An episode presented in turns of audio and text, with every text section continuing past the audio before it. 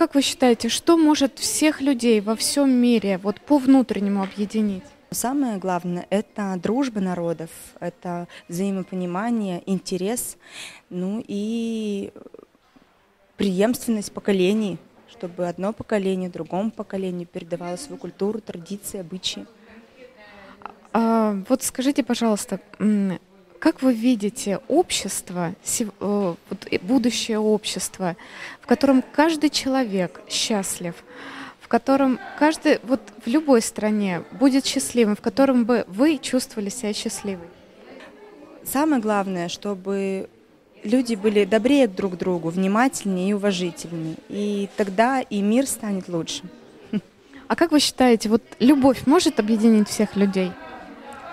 Любовь э, Конечно, может. Любовь – это вообще, в принципе, э, очень понятие такое большое, доброе, душевное.